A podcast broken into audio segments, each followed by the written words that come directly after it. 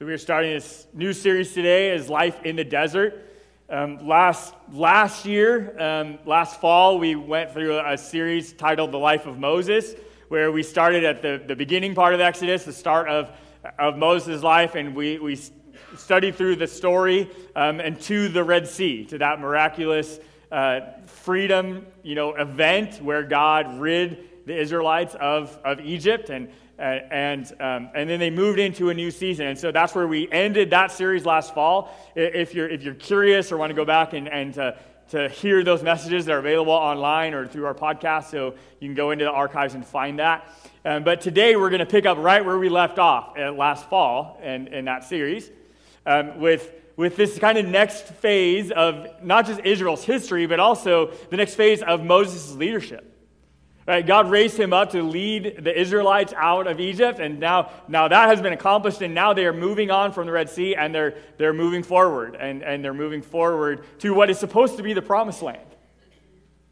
Right? And, and that, that was God's plan and will, was that he was going to take them into the promised land. And yet, we realize this journey that should have taken just anywhere from a few weeks to ends up taking them 40 plus years. And this was a big roller coaster, right, that they went on. This was, as you think about, you know, think about mountains in our logo, right, there was lots of peaks and uh, some really dry valleys. Right, in fact, and they were literally in the desert. And I think as we think about that and as we follow their story and realize that, that, that, that they were um, in a place, right, of, of, of dryness, right, of, of death even, of, of struggle. And I think as we think about that and, and realize, right, there are times in our lives that can feel like we're wandering in the desert. There's even times in our faith sometimes where we're like, Lord, are you, are you there? And, and as, as we think about those times, those even dry times, right, the, um, as we, we face those, even if you're in the middle of one right now, as we will see again, not just through, through their story, but through made through God's presence that there's still hope in the midst of those seasons. In fact, our, our, our theme verse for this series comes out of Isaiah 43. And this is where, again, the prophet was kind of was looking at Israel. This is later in their history, but, but he was reminding them of these different seasons, right? And, and, and of course, um, Isaiah 43 starts out with this description of Egypt, of everything that we'd studied, you know, in this previous section. And, and then we get to verses 18 and 19. Okay, in Isaiah 43, verses 18 and 19, where God says, He says, But forget all of that. It is nothing compared to what I am going to do. For I am about to do something new. See, I have already begun. Do you not see it?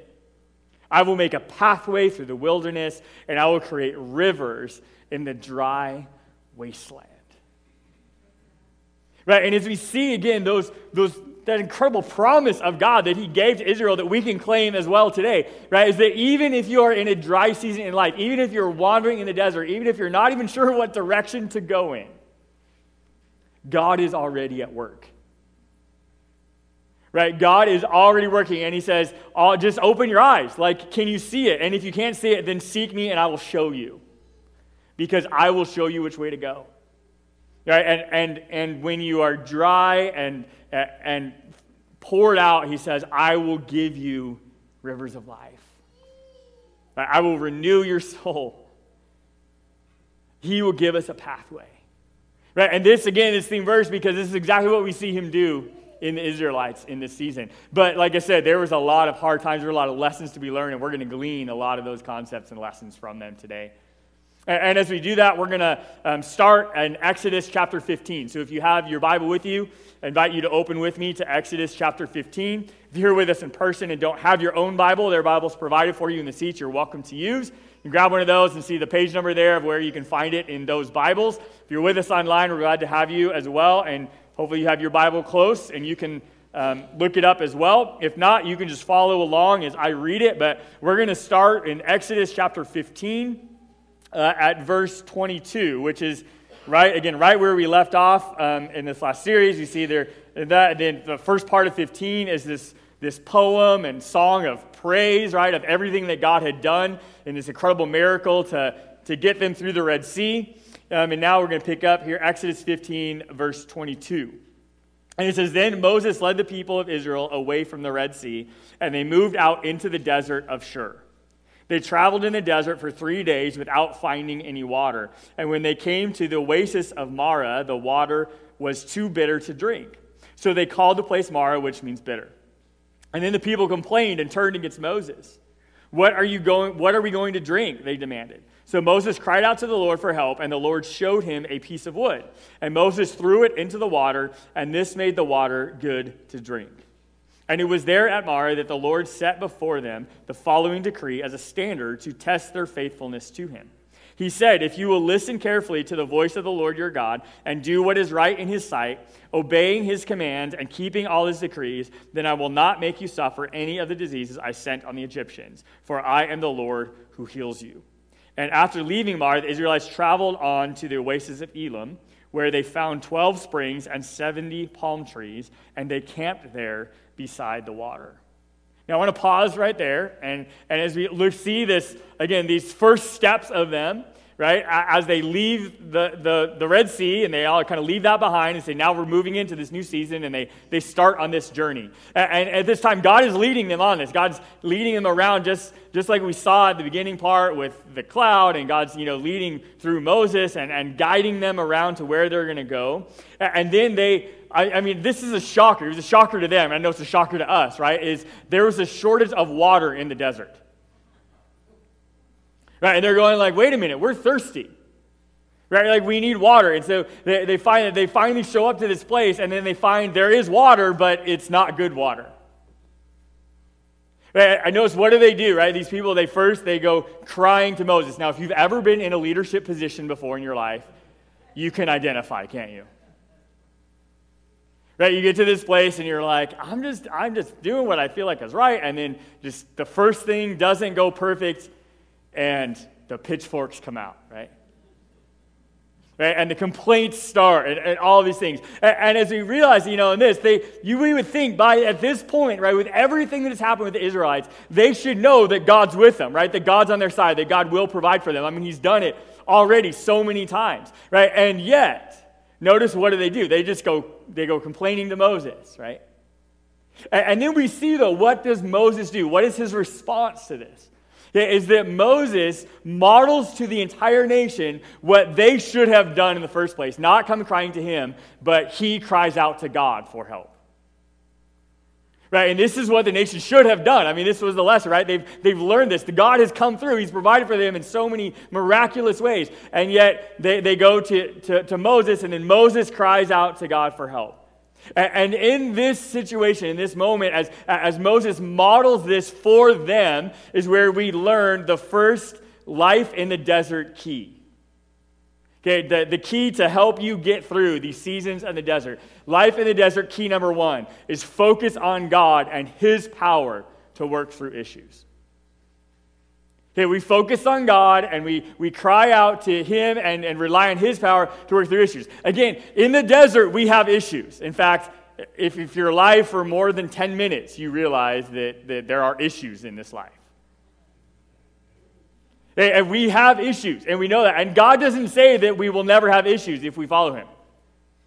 Right? In fact, Jesus tells us exactly the opposite. Jesus actually tells us in this life you will have struggles and trials.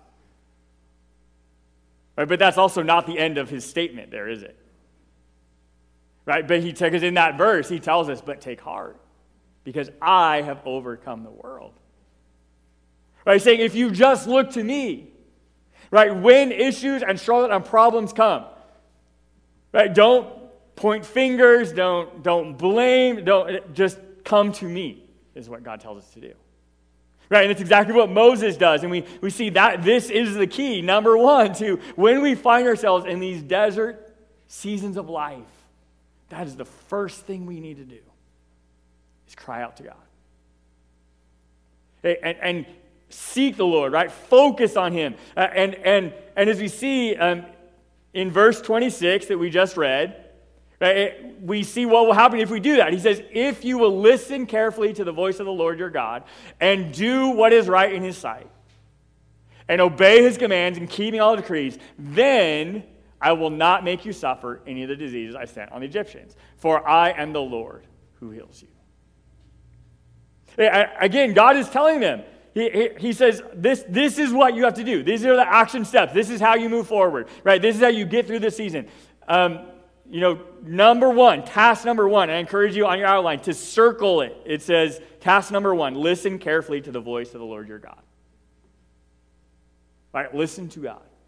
Now, again, that implies in order to listen to God that you have to seek Him, right? That you have to ask your questions of God, that you have to come to Him, right? And, and actually be open to what God wants to say to you. right? But task number one is just listen carefully to the voice of the Lord. And then task number two is do what is right in His sight. Again, the key word here is do. Right? And that's one of the temptations in these desert seasons of life, right? Is that we just want to retreat. We just want to go back. We want to do nothing, right? We want to sit on the couch and binge Netflix and hope everything works out fine. Right? That's, that's opposite of what, G, what God tells them, right? And what, what God asks of us. He says, In these times, you seek me first, and then you actually do something. Right? And when I give you a directive, then actually follow through and do it, right? This is not a time to just go to sleep and just hope that it all goes away. Right? But we do that all the time, don't we? Maybe it's not just in but you even think about uh, there's so many things we turn to in life to just escape our issues or our problems. Right? And God says, don't run from it, right? He says, just seek me and, and I will give you direction to get through it. Right? But you've got to do the right things. Right? And so many times, right, we just we just want to escape, right? And we just want to do nothing, right? And just, just have it all go away. Right? And he gives us two, gives them and, and us two very clear tasks to accomplish. And then the story continues on. We're going to pick up here in uh, verse, uh, verse 1 okay, um, of 16. He says, Then the whole community of Israel set out from Elim and journeyed into the wilderness of Sin, between Elim and Mount Sinai. They arrived there on the 15th day of the second month, one month after leaving the land of Egypt. There, too, the whole community of Israel complained about Moses and Aaron. If only the Lord had killed us back in Egypt, they moaned. And there we sat around pots filled with meat and ate all the bread we wanted. But now you have brought us into this wilderness to starve us all to death. Oh, these are awesome people. Um, then the Lord said to Moses, Look, I'm going to rain down food from heaven for you. Each day, the people can go out and pick up as much food as they need for that day. I will test them in this to see whether or not they will follow my instructions. On the sixth day, they will gather food, and when they prepare it, there will be twice as much as usual. So Moses and Aaron said to all the people of Israel, By evening you will realize it was the Lord who brought you out of the land of Egypt. And in the morning you will see the glory of the Lord, because he has heard your complaints, which are against him, not against us. What have we done that you should complain about us? And then Moses added, The Lord will give you meat to eat in the evening and bread to satisfy you in the morning, for he has heard all your complaints against him. What have we done? Yes, your complaints are against the Lord, not against us. And then Moses said to Aaron, Announce this to the entire community of Israel Present yourselves before the Lord, for he has heard your complaining. And as Aaron spoke to the whole community of Israel, they looked out towards the wilderness, and there they could see the awesome glory of the Lord in the cloud. Don't, don't miss that verse 11 Then the Lord said to Moses, I have heard the Israelites' complaints. Now tell them, in the evening you will have meat to eat, and in the morning you will have all the bread you want. And then you will know that I am the Lord your God. Yeah, as we see this, right, we, we, we see this, these first directive, these first very clear tasks, right, that, that God lays out for the Israelites. And then it doesn't take very long at all before they make the first mistake. In fact, they make a big mistake. The mistake that they make, right, in fulfilling these two tasks is that they focus on the issue instead of focusing on God. And when they focus on the issue, it caused them to look backwards and they let their minds go to extremes. Okay, what's, again, what's task number one? Focus on God and His power, right? Not on the problem. Because we know we're going to have problems, right? But, but he says, don't, don't focus on the problem, focus on God. And they're, they're they make the mistake, right, of focusing on the issue. In fact, we see this, right, in verse 3. Eh, in 16, verse 3, he says, What they say, the people, they say, if only the Lord had killed us back in Egypt. Right there we sat around pots filled with meat and ate all the bread we wanted, but now you brought us into this wilderness to starve us to death. Now again, these were not small problems, right? Thirst and hunger. I mean, these, these are big issues. Right? But notice, but notice what did God say though? Even in the text we read it, he says, Now I'm going to test you and see if you're going to do what I told you to do. And guess what? They failed. They failed quickly and they failed miserably. They, and, and, we see that, right? In, these two extremes, again, where does their mind go? They're, they let their mind go to extremes because they were focused on the past, right? About, oh, how good Egypt was. They, and, and, and, which is, you know, the, the first lie that they believed as their mind went to these, to these extremes, right? Because the first lie that they let themselves believe was that Egypt was a good place and a land of abundance. Right? Like life was awesome in Egypt, right? They're thinking back, they're like, we had all the meat and all the bread we wanted. Like, God was great. Like, remember, we can just go back just a few chapters to know how terrible it was in Egypt. Right? How much they complained then, right? And, and how much God rose up even most. Right? I mean, again, that's an extreme thought that's not even true.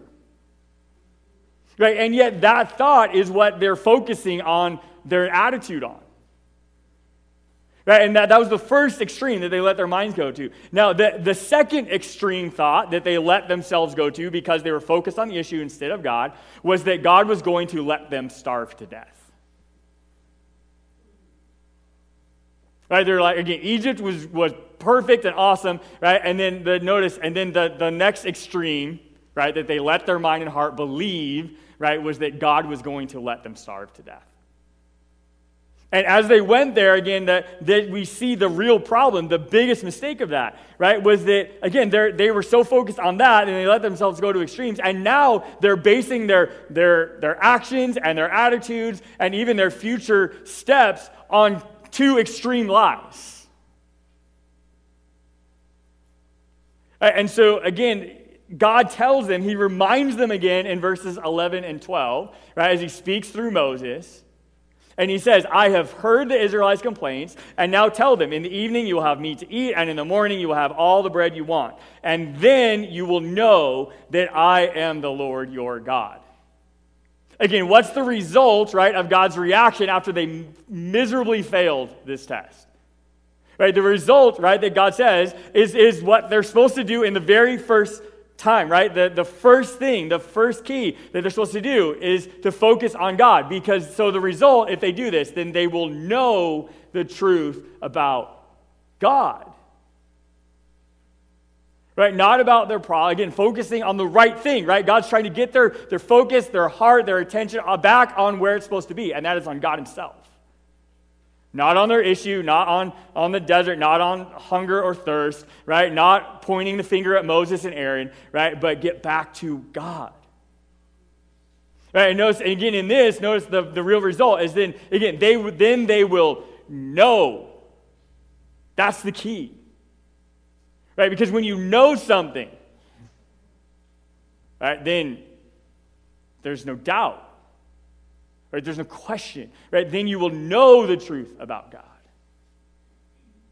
Hey, now, as we, we see this, right, they get to this place. God says that He provides for them. Okay, and in fact, in these next verses, verses 13 through 36, okay, we see that God does what God says He's going to do. He proves that He is trustworthy.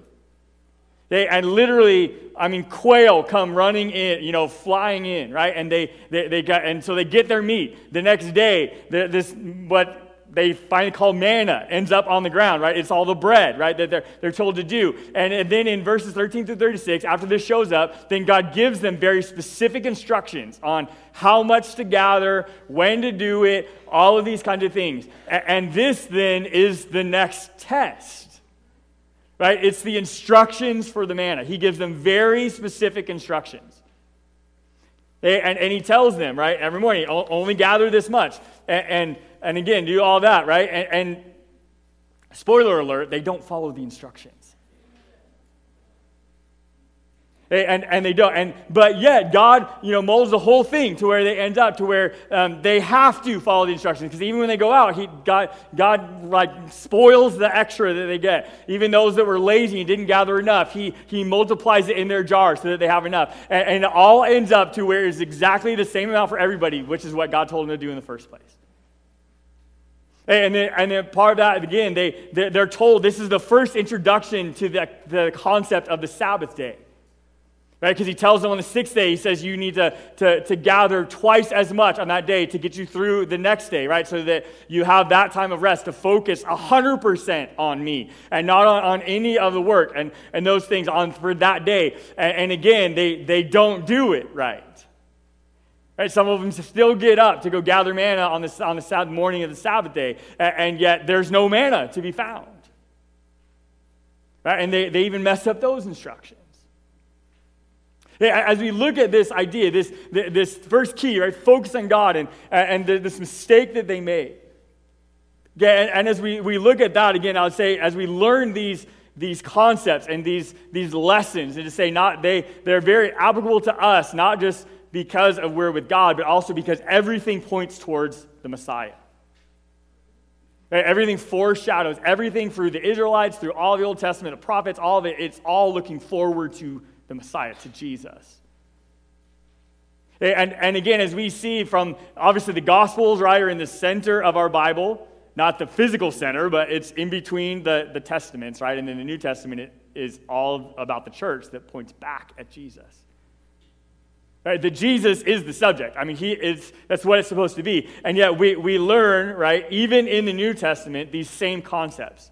Okay, and in, Romans 12, 3, he says, Because the privilege and authority that God has given me, I give each of you this warning. Don't think you are better than you really are.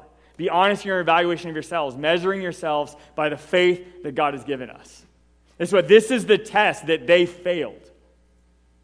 Right? Because they had in their own mind, in their own areas, they're like, yes, God gave us these very specific instructions, but I'm going to do it better.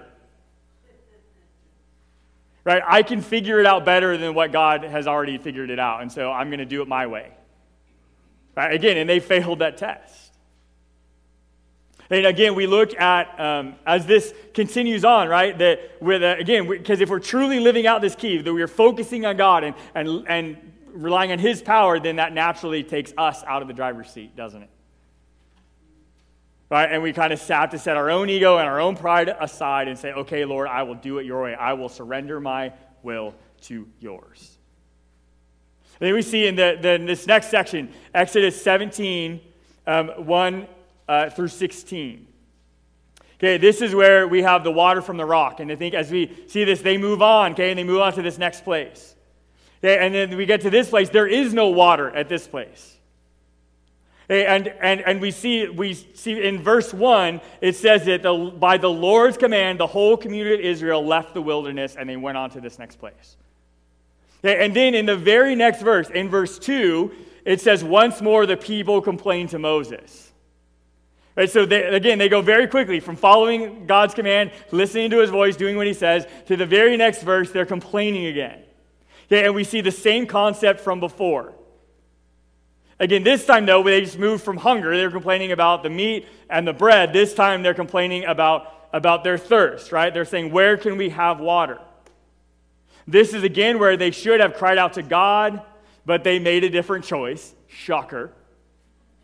Right? And they, they went to Moses. And then we see in verse 2, okay, where it says, So once more the people complained against Moses, Give us water to drink. They demanded. Quiet, Moses replied. Why are you complaining against me? And why are you testing the Lord? Notice Moses takes his, um, his instructions to the next level, right? He's like, Guys, you're not coming to me. You're, you're, this is against God. Right? You should have learned this lesson by now. Yeah, again, but they, they make a similar mistake, right? The mistake they make in this passage is that they blame Moses for the problem that God was ready to solve. And this was truly a matter of misplaced faith. This wasn't just about you know, them being thirsty. It wasn't just about them, their own egos getting in the way. This was that they had misplaced their faith. Because what's the whole point of focusing on God? Is that my faith is focused there, right? Not on, not on human leaders, not on, on organizations or churches or governments or anything other than God. Right? And they blamed the leadership or whatever for problems that God was ready to solve. Again, they have a very short memory, don't they? We can all identify. Right? And as we look at that and realize, right, this, again, the, the result, what happens here is God tells Moses to go out and to take a staff and to hit the rock. And he hits the rock, and water gushes out, and they all receive what they need. Okay, again, the result of this was a physical example of the true heart of God. Okay, and that is to move us forward to someplace new. Not just from hum- being hungry to being fed, not just from thirsty to water, but ultimately to move us from death to life. Right? And that's what God wants for us. This is, this is exactly what God offers us through the gospel, right? Through the life of Jesus, through the death of Jesus, through his resurrection, right? He invites us to move from death to life, to change our identity, right? To, to be not just saved, but to be connected to our Creator and that eternal relationship that he so desperately wants with you. Right? That he sent Jesus to set us free, to give us exactly what we need. And that's how you join the journey of faith. That's how you start in a new direction is you ask and receive Christ into your life. You surrender your will and say, "Lord, I want yours instead." I want you to take me to a new place. Right? I want to stop making the same mistakes over and over and over again. Right? So that I can go somewhere new. Right? By God's direction, by his leading. Right, the, the next one we get is we see in this next, next passage in verses 8 through 16, right? Then they are once again tested. Okay, and the test is are they ready for battle? Now, if we look back, um, back into Exodus 13, in fact, the reason that God directed them towards the Red Sea when they left Egypt was because God knew they weren't ready for battle. And so God says, I'm going to fight for them. And he used the Red Sea to, con- to conquer that battle. Right now, in this time, after this test, they, we see they're making progress, right? They're actually learning. Even though they continue to make mistakes, they're growing, right? They're getting better. Even though they continue to make mistakes, they are moving forward because now is the test. And they go into battle in these, right? And Joshua leads them into battle for the first time. This is the first time we see Joshua mentioned in Scripture. And then we see, and this, again, a pretty famous battle, right, where Joshua leads them in, and then Moses and Aaron and the leaders of Israel go up on the hill, and Moses has to lift his hands, right? And every time he lifts his hands, right, that the focus is on God, the glory is to God, they win. And as soon as his hands drop, they start losing. Again, we don't have time to go into the text, right? We're, there's so much to cover in this, but, but there's some major implications to that right? And in fact, Moses, again, his body's weak, right? He can't hold up his hands, and then they have to help him hold up his hands to the, uh, for all day so that they do, they eventually win the battle. In fact, we again we see the obvious connections to even to the New Testament passages, especially Ephesians 6. Because the reality is if you are following Jesus, you are in a battle. The reality is you're in a battle whether you want to be or not. Okay, but if you declare you're following Jesus, that's when you step up and say, hey, I'm going to focus on God, I'm going to do the right things, right? And I'm going to win that battle. That's what Ephesians 6, verses 10 and 11 tell us. A final word be strong in the Lord and in his mighty power. Put on all of God's armor so that you'll be able to stand firm against all the strategies of the devil. Right? We declare victory through Jesus. Right? Are we ready for battle? Right? Are we ready to, to focus on God? Right? And we get that, to live out that first key. Right? Because the battle's already been won. Jesus wins. Right? We know that. Right? We, and we follow that truth every day as we follow and serve Him. You know, it, it, as you see, um, again, these lessons, they continue on. Um, the next one in this next section, Exodus chapter 18, which we do not have time to read. Okay, but I hope you'll read it this week. Dive into these texts, go back and read them. In fact, if you come on Wednesday, we're going to have sermon discussion group again on Wednesday, and we're going to dive into this passage. Okay, if you want to come to that on Wednesday. But this passage is where it, it kind of shifts gears. The story, this is a story that kind of doesn't even really fit necessarily in the journey of Israel. This is where um, Jethro, Moses' father in law, comes and visits him in the desert. Okay, and in the midst of this conversation, we see um, life in the desert key number two, and that is to rely on trusted, like minded people to help you. Yeah, and, and we see in the, the first 12 verses, um, we see where Jethro comes and him and Moses have this conversation and he, he catches him up on everything that's happened and how God's worked. Okay, and, and we see at the end of this passage in verse 12, it says, Then Jethro, Moses' father in law, brought a burnt offering and sacrifices to God, and Aaron and all the elders of Israel came out and joined him in a sacrificial meal in God's presence. Right, in this we see genuine, like minded relationship and accountability as they all seek the Lord together, and they're there together in God's presence.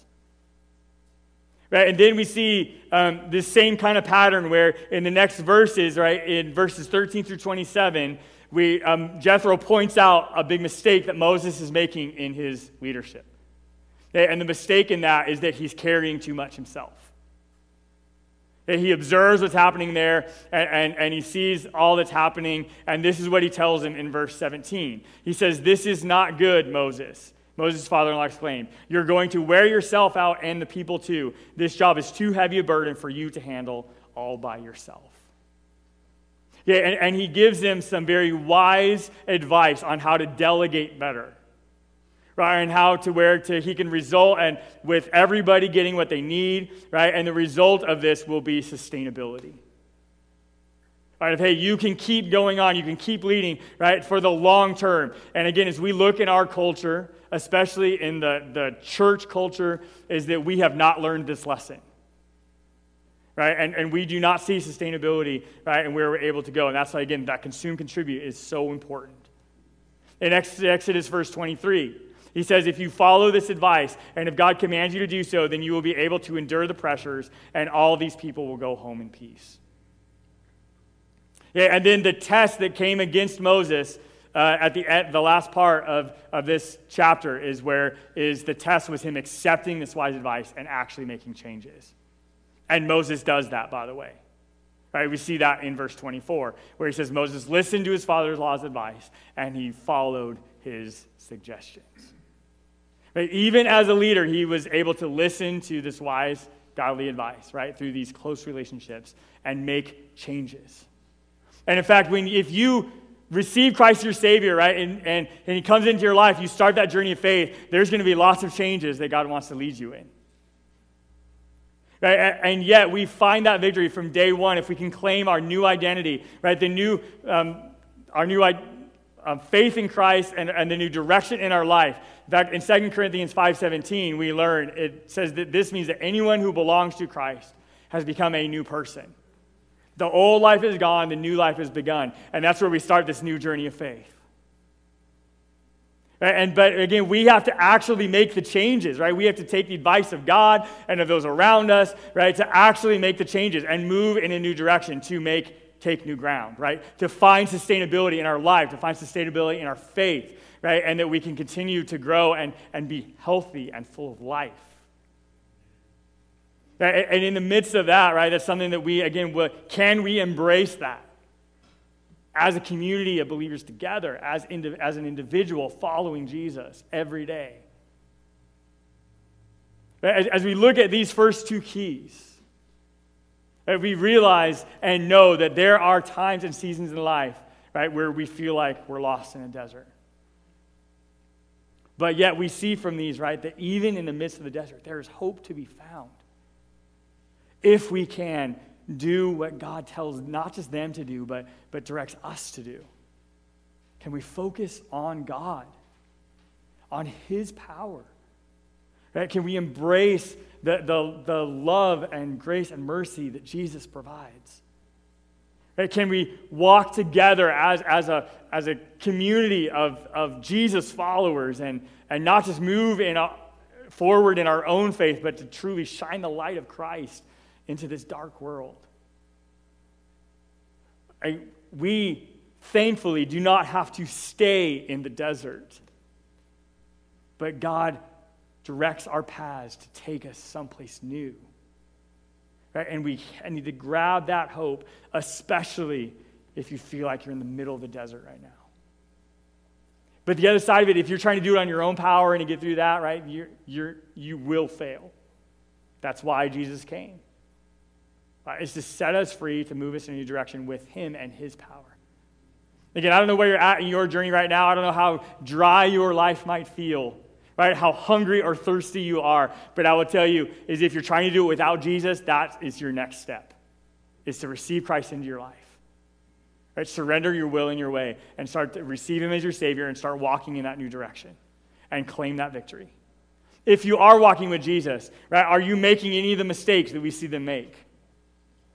Right? And, and again, course correct and get yourself focused back on God and moving in a, in a new direction. And my final thought for us this morning is this comes out of John 16 33, where it says, I have told you all this so that you may have peace in me. Because here on earth you will have many trials and sorrows. But take heart, because I have overcome the world. Again, these are the words of Jesus. And he's crying out to you no matter where you're at in your life right now. Just saying, find hope in me. Access my power, right? Because I have already overcome the world and I want to take you through the desert. He is already doing something new. Will you embrace his direction? I hope you will. Lord God, we just invite your presence into our lives. God, we thank you that you are with us no matter what we face, no matter what season we're in. Lord, we're thankful that you're with us. And God, I pray, Lord, that whether we are deep in the dark, dry desert, God, or we're even on the mountaintop of victory, Lord, that we are there with you. And we praise you and thank you for that. And God, I pray that as we go this week, Lord, that as we um, focus on you, Lord, as we rely on your power, as we claim your victory every day. God, that your, your light and your love will move us forward in our own faith. God, and that we would show this world what it means, God, to get through those rough times with you. God, guard our hearts and our minds. Don't let us, Lord, go to those extremes to believe those lies, but Lord, to, to focus on your truth. God, we love you. We praise you. We thank you, God, for saving us. Lord, we thank you for walking with us no matter what we face in life. And God, we thank you for leading us to the promised land. Guide us as we go this week, as we continue to serve you with everything we have. In Jesus' name we pray.